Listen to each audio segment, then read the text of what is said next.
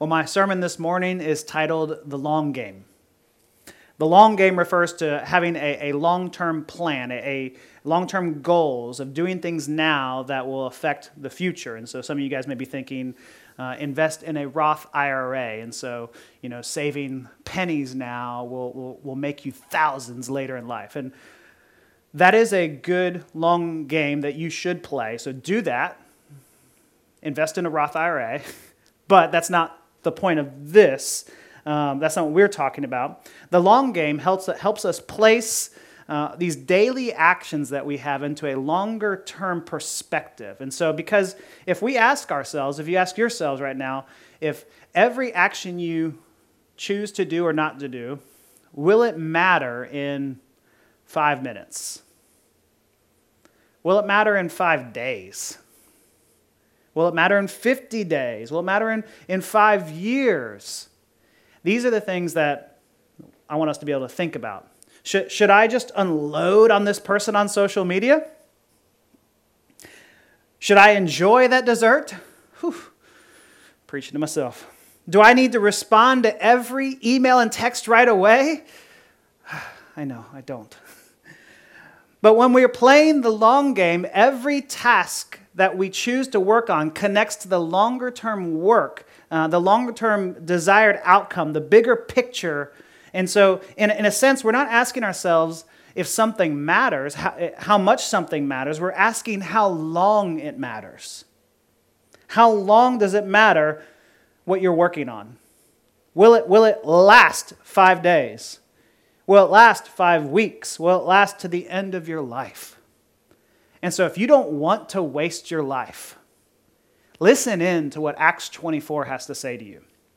If you don't want to waste your life, God is going to show you how to have a long game in the book of Acts. And so, please stand for the reading of God's word. We're going to be looking at Acts 24, verses 1 through 8.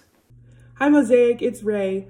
Today we're reading from Acts chapter 24, verses 1 through 8. And after five days, the high priest Ananias came down with some elders and a spokesman, one Tertullus. They laid before the governor their case against Paul, and when he had been summoned, Tertullus began to accuse him, saying, Since through you we enjoy much peace, and since by your foresight, most excellent Felix, reforms are being made for this nation, in every way and everywhere we accept this with all gratitude. But to detain you no further, I beg you in your kindness to hear us briefly. For we have found this man a plague, one who stirs up riots among all the Jews throughout the world and is ringleader of the sect of the Nazarenes. He even tried to profane the temple, but we seized him. By examining him yourself, you will be able to find out from him about everything of which we accuse him. This is the word of the Lord. Thanks be to God. Let's pray. Father, we thank you for your word. We thank you for all of its beauty. Thank you that it has lasted and stood the test of time, that it is relevant then and it is relevant in our parents' age and it is relevant in our age today and it will be here forever. And so, Lord, we thank you for, for bringing us yourself through your word. And so, Lord, would you uh, enact something special here, Lord, that we would get to connect with you and be intimate with you in, in a greater way this morning. We pray this in Jesus' name. Amen. Well, as we look at this text, it's, it's, it's a pretty simple uh, structure of the text. It's, it's a courtroom scene. And so my, my three points are pretty straightforward it's the, the charges, the defense, and the verdict, right? The, the charges, the defense, the verdict. And so the charges Paul has been taken prisoner, as we've seen before. He had that pretrial meeting last week uh, that ended with the high priest and the Sadducees ended up fighting uh, over him over whether there's a resurrection or not. And so that made the Roman tribune say, okay, there's, I don't think there's anything uh, wrong with him that's worthy of killing him. And so let's bring him uh, up to a higher level to, to judge on this issue. And so uh, Lysias brings the case up to the governor Felix of the case here. And so picture this courtroom scene. You have Ananias, the high priest, bringing in a hired gun this professional lawyer who definitely has a $3,000 suit on, who, who most undoubtedly has gel in his hair, and he's driving a Mercedes. Sorry, this is stereotyping lawyers. Robert, I love you. That's not you. Um, but this is, this is this type of sleazy lawyer, the bad ones, not the good ones. And this lawyer opens his mouth, and just a vomit of utter gagness comes out. I wish I could rephrase that. but just so so flowery over the top language comes out in verse 3 he says since through you he, this is the lawyer talking to the governor felix over over this area since through you felix we enjoy much peace and since by your foresight most excellent felix reforms are being made for this nation all right so this man is a jewish lawyer and he starts by praising the governor who's bringing peace to this nation and to this area. But the Jews hated the Romans that were occupying that nation. They hated that they were being occupied by these foreign troops. And the peace that they experienced was at the cost of that Roman occupation. And so there was a saying that was going on during that day that said, Everywhere Rome went, they brought a desert, but called it peace. Mm. So everywhere Rome went, they brought a desert, but they called it peace. There was a, this was a desert region, but the Jews actually made it lush with gardens and trees, and the Romans completely diluted the land. So when, when, when Romans would, would lay battle against their enemies, they would camp outside the, the fortress, and the soldiers would, as they're camped out, would start hacking down all the trees, just destroying all the vegetation all around. And so you can think of Jesus in the Garden of Gethsemane who, who, who's on this uh, uh, on the, the Mount of Olives and the slope of olive trees that were, were two to four hundred years old. That was just it was lush, but by this day there was not a single olive tree left. You make a desert and you call it peace. And this lawyer, Jewish lawyer, this attorney is saying, Oh, thank you, most high, precious governor, for how peaceful you are. It's important to mention also that, that Felix is known for being very, very cruel with the Jewish people. The, he, was, he, was that, he was so cruel that when the new emperor comes to, to the throne, he actually kicks Felix out. For he was worried that Felix was too brutal. And do you know who that emperor was that comes to the throne that thinks Felix is, was being too harsh? His nickname was the Beast. His name was, was Caesar Nero. And so the Beast thought Felix was too brutal. Hmm. But we have this lawyer who's like, we acknowledge your providence, and like, ah, you sycophant. just, just buttering the governor up. And the, after these excessive courtesies, his charges get laid against Paul. And so he lays three charges against Paul. His, the, the three charges are he's stirring up riots, he's the ringleader of this Nazarene sect or cult, and that uh, he was a man who attempted to violate the sanctity of the temple. These are the three charges against him. In verse 5, he says, For we find this man a plague, saying that Paul is a plague. Tertullus is saying that Paul is, is like COVID that everywhere he goes, he, he spreads this disease. Everywhere he goes, dissension arises, fights arise. And though there may be some that are asymptomatic, that they, they still spread that plague. Don't let it fool you. They're spreading this disease because they are a disease. I mean, do you see the dehumanization happening there that, that they are a plague? But he goes on, the lawyer goes on and says, and I don't know how much you know about this cult, this is my interpretation, but they're radicalists. They're, they're, they're, they're, they're the ones who could bring down a whole system and a whole way of life. Some have called them the Nazarenes because their leader, who isn't even here anymore, he died. He was from Nazareth, and so we call them the, the, the, the Nazarenes. And in verse 6, he says, He even tried, Paul, he even tried to profane the temple, but we seized him. And now here's the most fascinating part of this case. Look at, look at how the lawyer has pivoted the charge against Paul. Because, because only a, a week ago, the charge against Paul is that he did profane the temple, that he did this action. But if you look at this verse here, it says, He even tried to profane the temple, but we seized him. He was going to do something bad.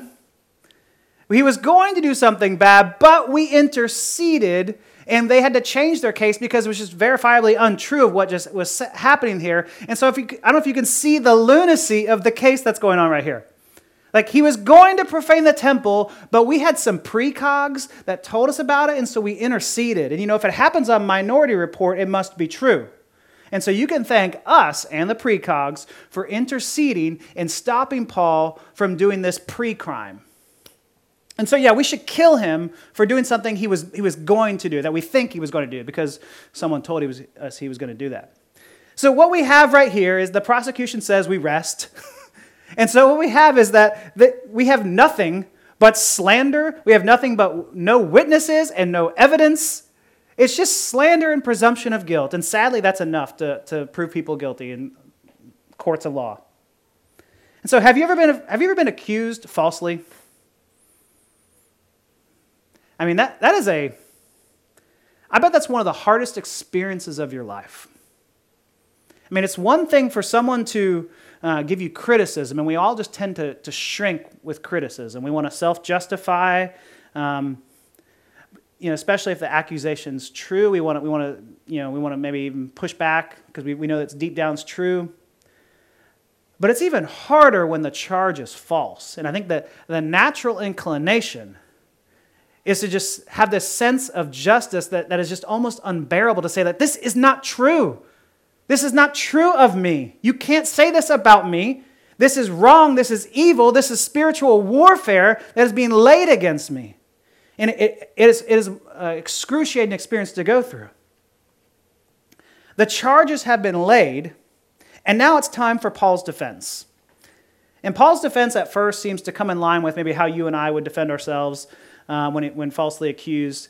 He starts with some preliminary remarks to win the judge over. Verse 10 Knowing that for many years you have been a judge over this nation, I cheerfully make my defense.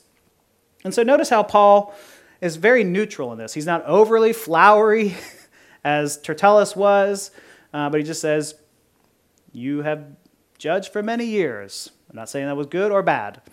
Um, so he's trying to win him over. And then he says, and it's not been that long. Um, he's, he's, saying it, you can go check. It's, it's only been a few days, only 12 days since I was in the temple. And so he's going to say, go check it out. Go talk to people whether I was stirring up a commotion or not. No one will tell you that I was fighting. No one will tell you that I was stirring up a crowd and that this sect, this cult that I'm supposedly a part of, is a continuation of Judaism. Like, this is not David Koresh Waco stuff. This is a continuation of what the Old Testament was talking about. This is what all the law and the prophets were pointing to. It's nothing new, it's just now being revealed. The Old Testament was the scaffolding to the building, but now that the scaffolding is pulled down, we can actually see what the building is. That the Old Testament has been talking about and pointing to a Messiah, and that Messiah I proclaim to you is Jesus the Christ. This is nothing new happening right here. Now, if these men want to defame me and slander me, they should bring their witnesses, Paul goes on to say. But they have none, nor will any come to testify this, because if they would, they would be here now, and they should be here now. What did I do?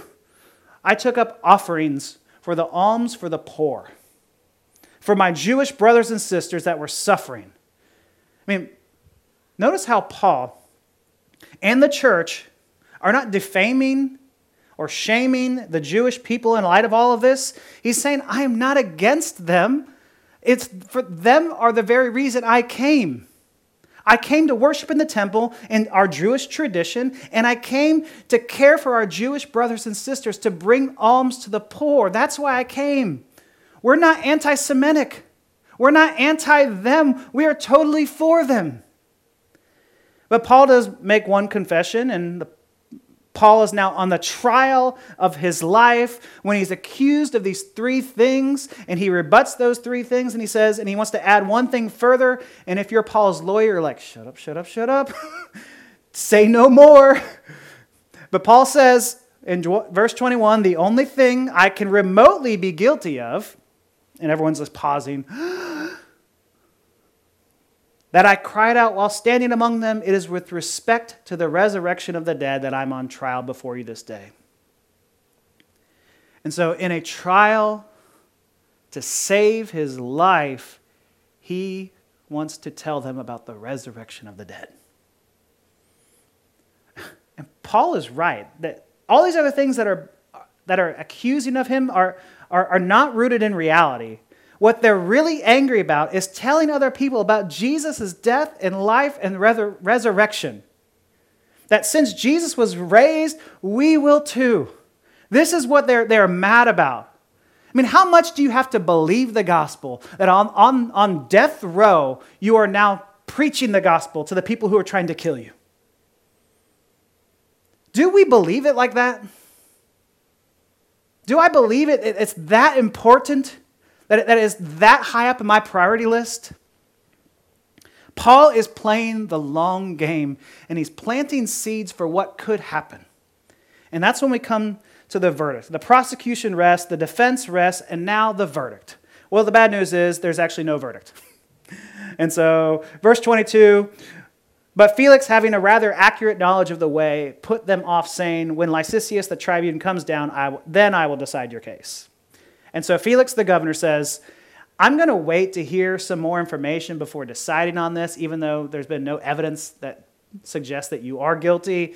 And so we're just going to let you sit in jail. And we find out for two years. Paul is now sitting in jail for two years. For the rest of this chapter is, is you know, it's only a couple verses here. It is for two years that he now sits in imprisonment, wrongly accused. Two years, though Felix knows he, he's done nothing wrong, Felix is now making him in prison for two years. And Felix even thinks of himself as being very benevolent and giving him all these, these, these guests that come, come, come visit him daily. He's able to have daily baths and, and food, but he's imprisoned. Justice delayed is justice denied. We know that.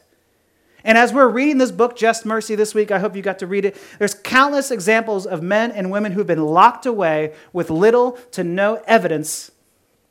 In fact, the evidence actually points against in the opposite direction here. But the cries of the people to accuse somebody, somebody's got to be guilty of this crime. And so the local sheriff feels the pressure that he's got to fix, fix the problem. And here's the scapegoat it's Paul. Paul will be the scapegoat. He will be the one that we will sacrifice. But Felix does something unusual now. Verse 24 After some days, Felix came with his wife Drusilla, who was Jewish, and he sent for Paul and heard him speak about faith in Christ Jesus. You might think, okay, he, Felix now wants to hear about Christ Jesus. He wants to hear about faith in Christ Jesus. Well, that took a turn. Okay, He's showing some interest in the faith. Okay, he's a seeker. Paul, make sure you're seeker sensitive. You know, really, really kind of go gently with him. Paul, no. Verse 25, and, and Paul, he reasoned about righteousness and self control and the coming judgment. So Paul gets a chance to talk with this evil governor who's, who's showing interest in the faith, and he wants to talk about self, justice, and he wants to talk about self control and judgment. Great, Paul. But he's trying to tell this to the very people that need to hear these three things the most. And so Paul gets a chance to talk with this evil, cruel governor who, who's known for hurting and killing Jewish men and women. And he brings his wife Drusilla here. And Paul doesn't say, Let me tell you about how God wants to make your life better. You know, if you would just let me out of this cage, blessings will fall down like rain upon you. But you have to act now and let me out. Like that Paul is that that's finite game thinking. And Paul has an infinite game in his mind. Paul is only interested in the long game, and that, and that is the really long game, and that is their souls. He actually wants Felix and Drusilla, who were, who were the ones who were accusing and slandering him, he wants them to come to know Jesus. Like, that is just radical. It is just so, so radical. Like, I mean, think about the last time that you were accused or slandered. Was your first response, How can I share the gospel with this person? I mean, it's just completely antithetical to, to the natural way of thinking. Like, deep down, we want to hate them. Deep down, we want nothing but the worst for them. Paul has reason for hate. He's being held prisoner for a crime he didn't commit. And Paul tells them about righteousness or justice and self control and the coming judgment. These are the three things the governor and his wife so badly need to hear because the history books tell us that Felix was, was uh, provokes his, his this wife to leave her husband so that she would then come marry him. And so, so he, he splits a marriage and has an unholy matrimony. And so Paul says, Well, let me tell you about justice since you're perverting justice. And let me tell you about self control since you seem to not have any self control. And let me tell you about judgment and the resurrection of the dead. And so Paul wants to tell him about a resurrection and a universal resurrection not just resurrection to heaven, but there's a resurrection for every single one of us. And some go to everlasting life, and some go to eternal damnation. Paul is concerned about his captors' souls. I mean, how do you do this? How do you care more about the soul of the people who malign you than your own innocence? And even in this act of love for the governor, the governor reveals his true motive for actually speaking with Paul is, is not a good one. Verse 26 And at that same time, he hoped that money would be given to him by Paul. And so he sent him often and conversed with him. And so he wanted a bribe from Paul. The governor was meeting with him because he wanted Paul to buy his way out of prison. As we read this past week in that book, Just Mercy, there's this saying that, that capital punishment means them without the capital get the punishment. Them without the capital get the punishment. Sadly, those with money are able to get out of punishment. And so, what, what money did, did Paul have? The alms he was bringing to the poor. Mm. Felix was asking Paul, Do you want freedom?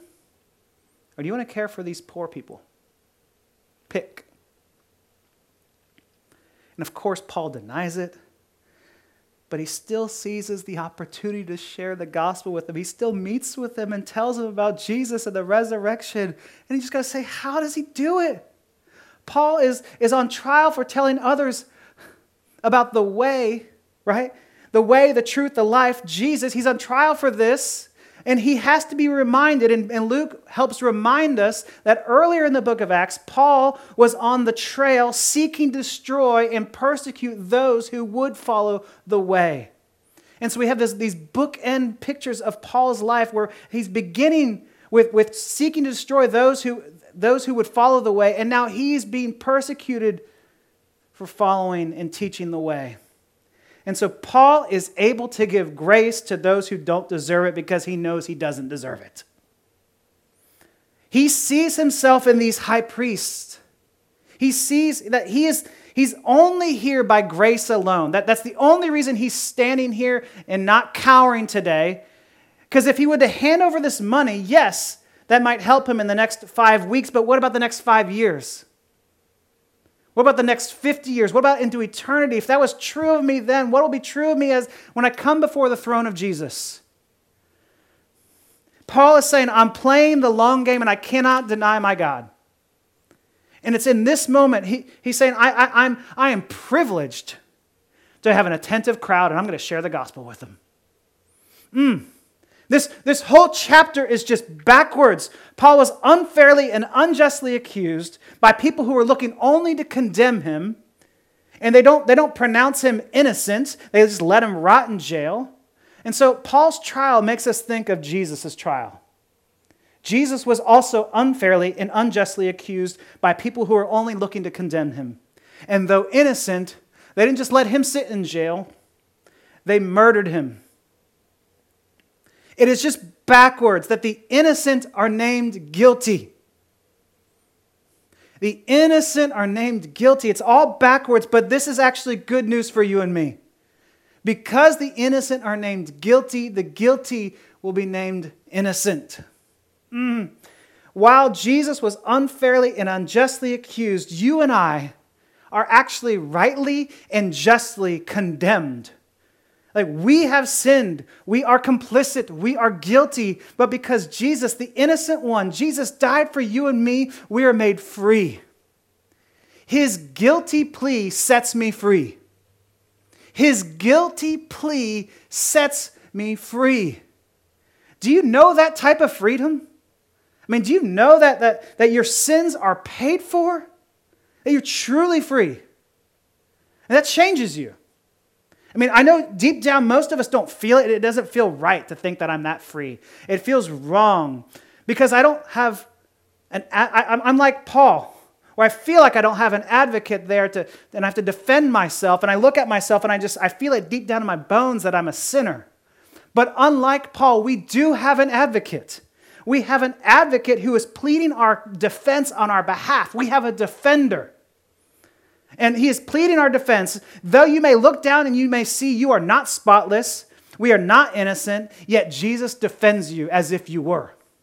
And yet Jesus defends you and he actually proves you innocent because he gives you his robe of righteousness to cover our sins so that they are not seen anymore and so that we are declared innocent, though we know we're not. Do you know you have a defender who fights for you? Oh. Can you rest in someone else defending you? Can you rest in that freedom that someone is fighting for you on your behalf? Do you know that type of forgiveness that is available to you that could change you to love those who malign you? Mm.